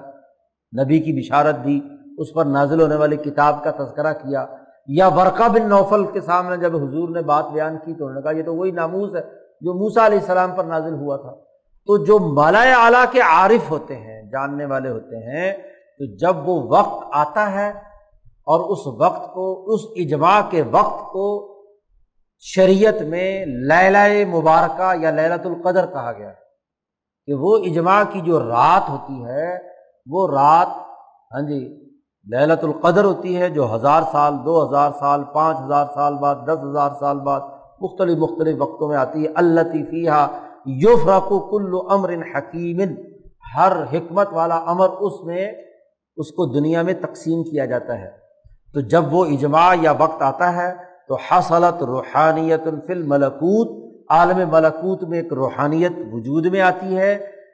وہ روحانیت جو ممتازم من احکام نوع انسان اس دور کے انسان کے زندگی بسر کرنے کا لازمی تقاضا ہے۔ اس کے بغیر نوع انسانی کی بقا نہیں۔ وہ مقتضا حاضل وقت اور اس وقت کا یہ تقاضا ہے کہ اس شریعت کے مطابق عمل کرے۔ یہ ترشح بن ہنالی کا الحامات اعلیٰ از کا خلق اللہ یوم اور پھر جب وہ فیصلہ ہو جاتا ہے، تو جیسے چاند کا فیصلہ دنیا میں منتقل ہو، تو نجومی کو پتہ چل جاتا ہے۔ ایسے ہی یہاں جب یہ فیصلہ الہامات کی شکل میں دنیا میں آنا شروع ہوتا ہے، تو اس زمانے میں جو اللہ کا سب سے بلند ترین، ذہین ترین، پاکیزہ ترین انسان ہوتا ہے، اس پر وہ الہامات آتے ہیں وہی کی صورت میں۔ وہ اعلیٰ نفوس تلی ہی من زکائی باسطتی ہی اور اسی کے واسطے سے اس کے حبارین یا اس کے صحابہ کے قلوب پر وہ علوم آتے ہیں، وہ شریعت آتی ہے۔ اور سما یلحم سائر الناس، پھر تمام سائر الناس، تمام انسانوں کو الہام دیا جاتا ہے۔ ان تمام الہامات کو قبول کرنے کا، ان کی اچھائی کو قبول کرنے کا اور اس شریعت کا جو امداد کرنے والا ہوتا ہے، اس کی تائید کی جاتی ہے، جو اس کا مخالف ہوتا ہے، اس کو زلیل اور رسوا کیا جاتا ہے اور بالا سافل کے فرشتوں پر یہ الہام ہوتا ہے کہ جو اس شریعت کو، اس ڈسپلن کو، اس سسٹم کو، اس آئین کو مانے، اطاعت کرے، اس کے ساتھ اچھا سلوک کرنا ہے جو اس کی نافرمانی کرے، اس کو سزا دینی ہے۔ اور پھر اس کے نتیجے میں بھی مالائے اعلیٰ میں ایک رنگ چڑھتا ہے۔ یعنی جس نے اس شریعت کے مطابق عمل کیا، تو وہ عمل اچھائی کی صورت میں وہاں جاتا ہے، تو اللہ کی رضا آتی ہے۔ اور اگر اس کا رنگ جو ہے وہ غلط اور برا ہوا، اس کی مخلاف ورزی میں ہوا، تو پھر ناراضگی کی صورت میں ظاہر ہوتا ہے۔ ان چار بنیادی اخلاق کی بنیاد پر ہر دور کی شریعت کا آئینی نظام بدلتا رہتا ہے۔ اخلاق بنیادی طور پر وہی ہیں۔ آدم کے بھی وہی تھے نو کے بھی وہی تھے، ابراہیم کے بھی وہی ہیں موسا اور عیسیٰ کے بھی وہی ہیں اور حضور اقدس صلی اللہ علیہ وسلم کے بھی وہی ہیں۔ شریعت یا ان کا آئینی فریم ورک بدلتا رہا۔ تیسرا دائرہ، آئین کا۔ اور ایک چوتھا دائرہ ہے۔ کہ کوئی آئین دے دیا جائے تو اس آئین پر عمل درآمد کی ایک اتھارٹی ہوتی ہے، حکومت۔ حکومت کا کیا کام ہوتا ہے؟ کہ جو طے شدہ آئین ہے، اس کے مطابق اس کے بائی لاز بنائے، اس کی پالیسیز بنائے، اس پر عمل درآمد کے سسٹم بنائے۔ تو ایک حکمران کی ضرورت پیش آتی ہے، ایک حکومتی ڈھانچے کی ضرورت پیش آتی ہے۔ جزا و سزا کا چوتھا دائرہ اس اتھارٹی کی بنیاد پر وجود میں آتا ہے کہ اس نے ان اخلاق اربا کا عملی نظام کیا بنایا۔ اس پر عمل درآمد کے پروسیجر کیا طے کیے ہیں اس پر عمل درآمد کی پالیسیاں کیا بنائی ہیں؟ اس کے مطابق جزا و سزا ہوتی ہے۔ اور وہ تب ہوتا ہے کہ جب مالا اعلیٰ سے نازل ہونے والی اس شریعت پر دنیا میں عمل درآمد کے لیے نبی آتا ہے۔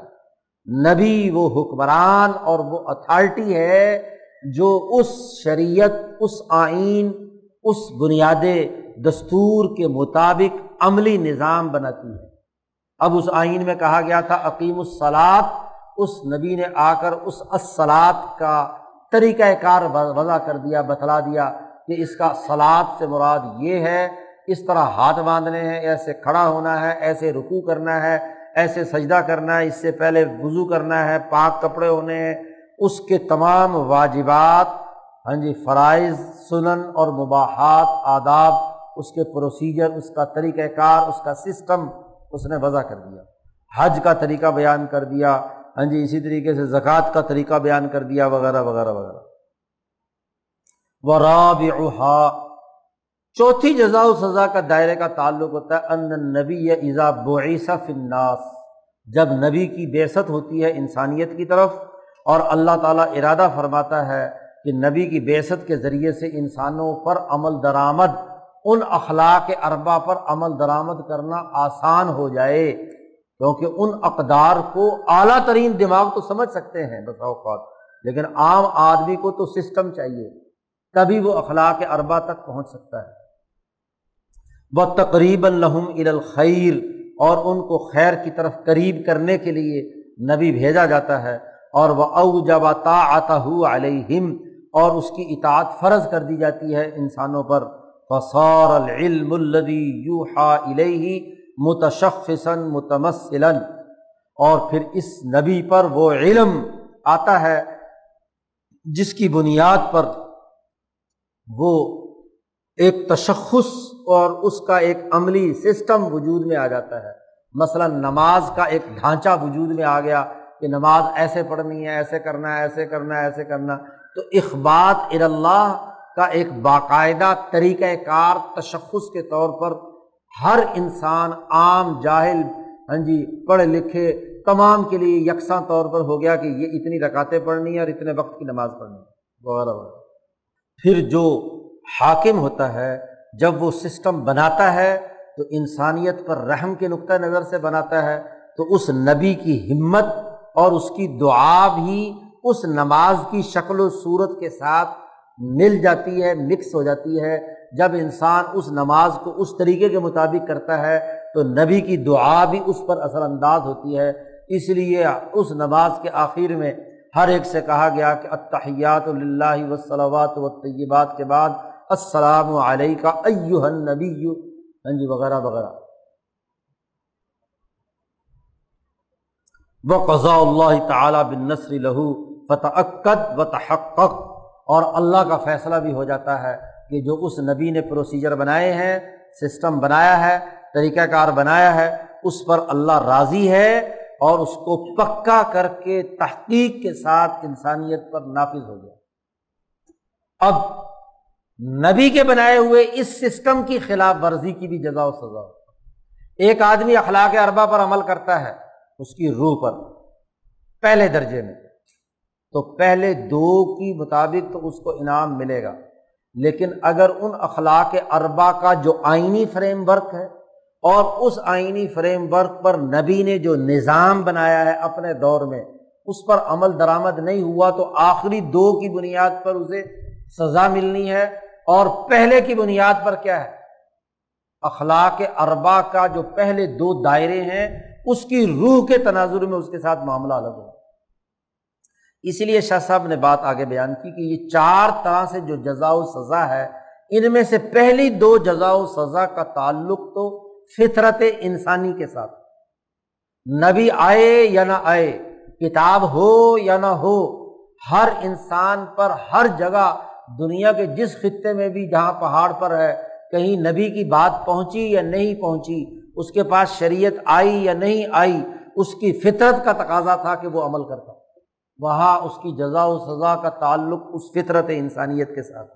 عمل مجازات بالوجہین الاولین، پہلے جو دو ہاں جی بنیادی جزا و سزا کا عمل ہے فطرت فطر اللہ الناس علیہ یہ فطرت کی بنیاد پر ہے۔ اور اللہ نے جس فطرت پر انسان کو پیدا کیا ہے، اور ولن تجد الفطرت اللہ تبدیلا، اللہ کی اس فطرت میں کوئی تبدیلی واقع نہیں ہوگی کہ اخلاق اربا جو اچھے ہیں، ان کے کرنے کے نتیجے میں اور نہ کرنے کے نتیجے میں جزا و سزا نہ ہو، ایسا نہیں ہو ولی سزا علی کا اللہ فی اصول البر اسم اور یہ پہلے جو دو سزا اور جزا ہے یہ بر و اسم کے اصول کے مطابق ہے۔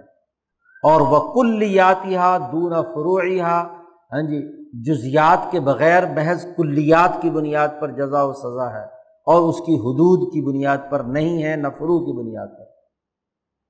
شاہ صاحب کہتے ہیں، فطرت وہ دین ہے جو زمانے کے تغیر و تبدل سے بدلتا نہیں، یہ فطرت کے دونوں دائرے آدم میں بھی تھے شیش میں بھی تھے، نوح میں بھی تھے، ابراہیم میں بھی ہیں موسا عیسیٰ تمام انبیاء میں رہے ہیں۔ ولمبیا کل مجمعون علیہ تمام انبیاء کا ان اخلاق اربا پر اجماع ہے۔ کما قال تبارک و تعالی، جیسا کہ اللہ پاک نے فرمایا بھائی نہادی امت کم امتم واحدہ۔ تمام انبیاء کا تذکرہ کرنے کے بعد کہا کہ یہ ساری امت تمہاری ایک ہی امت، ایک ہی جماعت ہے۔ یا جیسے نبی اکرم صلی اللہ علیہ وسلم نے فرمایا کہ الانبیاء بنو اللہ ابو واحد و امہات شتا۔ تمام انبیاء اللہ بھائی ہیں یعنی باپ ایک ہے اور مائیں ان کی مختلف ہیں۔ باپ جب ایک ہے تو سب کے اصول ایک ہیں، نسل ایک ہے۔ باقی مائیں مختلف ہیں کہ زمانہ مختلف تھا تو زمانہ مختلف ہونے کی وجہ سے ان کی شریعت کیا ہو گئی؟ مختلف ہو گئی۔ شاہ صاحب کہتے ہیں ول بوا اعلیٰ حاضل قدر متحق قطن قبل بیست المبیا وبا امبیا کی بیست ہوئی ہو یا نہ ہوئی ہو؟ ہزاروں سال کسی نبی کے آئے کو گزر چکے ہوں، تب بھی ان دو کی بنیاد پر جزا و سزا تو ہر انسان کو ملے گی۔ وہ عمل مجازات بالوجہ سالس اور تیسرے دائرے کے اعتبار سے جزا و سزا ہے وہ زمانے کے تغیر و تبدل سے بدلتی رہے گی۔ موسا علیہ السلام کے زمانے میں دو نمازیں فرض تھی تو دو نمازوں کے پڑھنے، نہ پڑھنے پر جزا و سزا تھی۔ اور مثلاً نبی اکرم صلی اللہ علیہ وسلم کی شریعت میں پانچ نمازیں فرض ہیں، تو اس کی بنیاد پر جزا و سزا ہوگی۔ یہاں اگر کوئی آدمی موسوی شریعت کے مطابق دو نمازیں پڑھے، تو اس دور کے اندر وہ سزا کا مستحق ہے۔ موسا کے دور میں وہ انعام کا مستحق تھا، اس پہلو سے۔ یہ تیسرے درجے کی جو سزا ہے، وہی الحامل تو علاباس المبیا رسول اس سزا و سزا کا تعلق تو انبیاء کی بیست اور رسولوں کے پیغمبروں کے آنے پر ہے۔ اور اسی کی طرف اشارہ کیا ہے، نبی اکرم صلی اللہ علیہ وسلم نے اپنے اس قول میں، یہ تفصیلی حدیث پیچھے بھی گزر چکی ہے، حضور نے فرمایا، انما مسلی و مسل ما باسنی اللہ بھی میری مثال اور میری طرح سے جو دوسرے انبیاء علیہم السلام آئے ہیں ان کی مثال ایسے ہی ہے، کما صلی رجل عطا قومن، ایک ایسے آدمی کی مثال جو کسی قوم کے پاس آیا اور اس نے کہا، فقال، یا قوم، انی رعیت الجیش بعینیا حضور صلی اللہ علیہ وسلم نے صفا پہاڑ پر کھڑے ہو کر یہ بات فرمائی تھی۔ حضور نے فرمایا ہے میری قوم، میں نے لشکر اپنی ان آنکھوں سے دیکھا ہے کہ تم پر حملہ آور ہو رہا ہے۔ وہ انی ان نذیر العریان اور میں واضح اور دو ٹوک تمہیں ڈرانے والا ہوں۔ فن نجا ان نجا، لوگوں نجات حاصل کرو، بھاگو۔ عطا تو من قوم ہی ان کی قوم کی ایک جماعت نے اس کی اطاعت کی۔ تو فد لجو وہ منہ اندھیرے ہی گھر چھوڑ کر چلے گئے۔ فن تلک اعلیٰ محلم اور ان کو ایک موقع مل گیا، مہلت مل گئی۔ تو فن اجو وہ نجات پا گئے۔ اور وہ قزبت طوفت من ہوں اور ایک آدمی نے کہا کہ یہ تو بہت جھوٹ بول رہا ہے، اس کی بات نہیں مانتے۔ تو فس بہو مکانہ ہوں وہ رات کو اپنی جگہ پر ہی رہے صبح تک۔ تو سب بہم الجیش اور صبح کے وقت لشکر نے حملہ آور ہوا۔ فلاک ہم ان کو ہلاک بھی کر دیا۔ وج تاہم اور جڑ سے اکھیڑ کر ان کی جڑیں بھی ختم کر دی۔ نبی اکرم صلی اللہ علیہ وسلم نے فرمایا فقد علی کا مسل من عطانی ایسے ہی مثال اس کی جس نے میری اطاعت کی اور میں جو کچھ پیغام لے کر آیا اس کی اتباع کی اور اس کی مثال ہے جس نے میری نافرمانی کی اور جو کچھ میں حق لے کر آیا اس کو جٹلایا تو ایسے ہی وہ لشکر نے آ کر ہلاک کر دیا وہی ہوا کہ ان قریش میں سے جن لوگوں نے بات مان لی وہ حضور کے ساتھ مدینہ چلے گئے، قریش بچ گئے اور جو وہیں رہے تو اس پر فتح مکہ کے موقع پر حضور کا لشکر آیا اور اس نے جڑ سے اکھیڑ کر ان کو فتح کر دیا۔ تو تیسری سزا و جزا کا تعلق وہ ہے کہ جب شریعت یعنی آئین نافذ العمل ہوگا، تب یعنی سزا و جزا ہوگی۔ اور وہ امبل مجازات بالوجہ رابع اور یہ جو چوتھے پہلو سے جزا و سزا ہے، یہ بھی اس وقت ہوتی ہے جب انبیاء کو مبعوث کر دیا جائے یعنی انبیاء کی حکمرانی شروع ہو جائے۔ تو اس وقت جزا و سزا ہے اور نہ صرف انبیاء کی بحثت بلکہ کشف شبہ و صحت تبلیغ لوگوں کے شکوک و شبہات بھی دور ہو جائیں اور ان تک بات کا، پیغام کا پہنچانا بھی ثابت ہو جائے۔ لہلی کا من حلا کا انبینتن قرآن نے کہا، تاکہ جو تباہ و برباد ہو تو وہ بھی دلائل کی بنیاد پر تباہ و برباد ہو، اور جو انعام حاصل کرے تو وہ بھی دلائل کی بنیاد پر حاصل کرے۔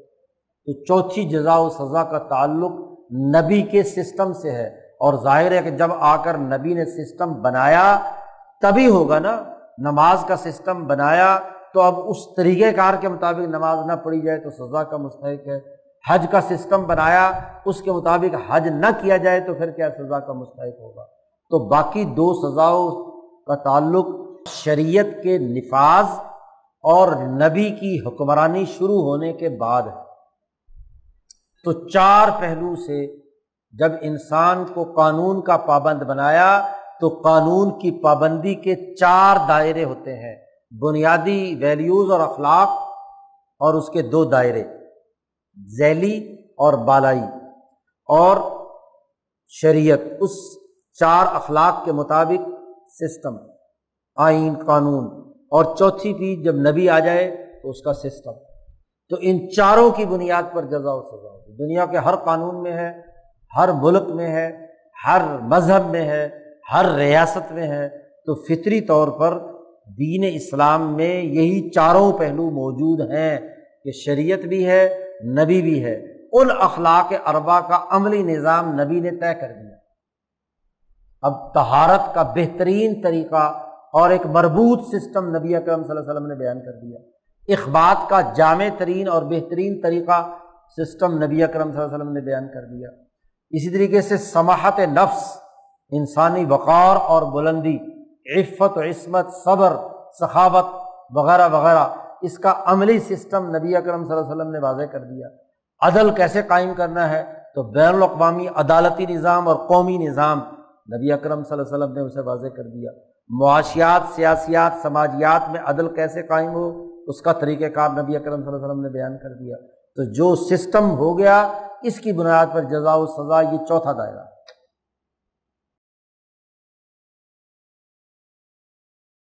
اللہ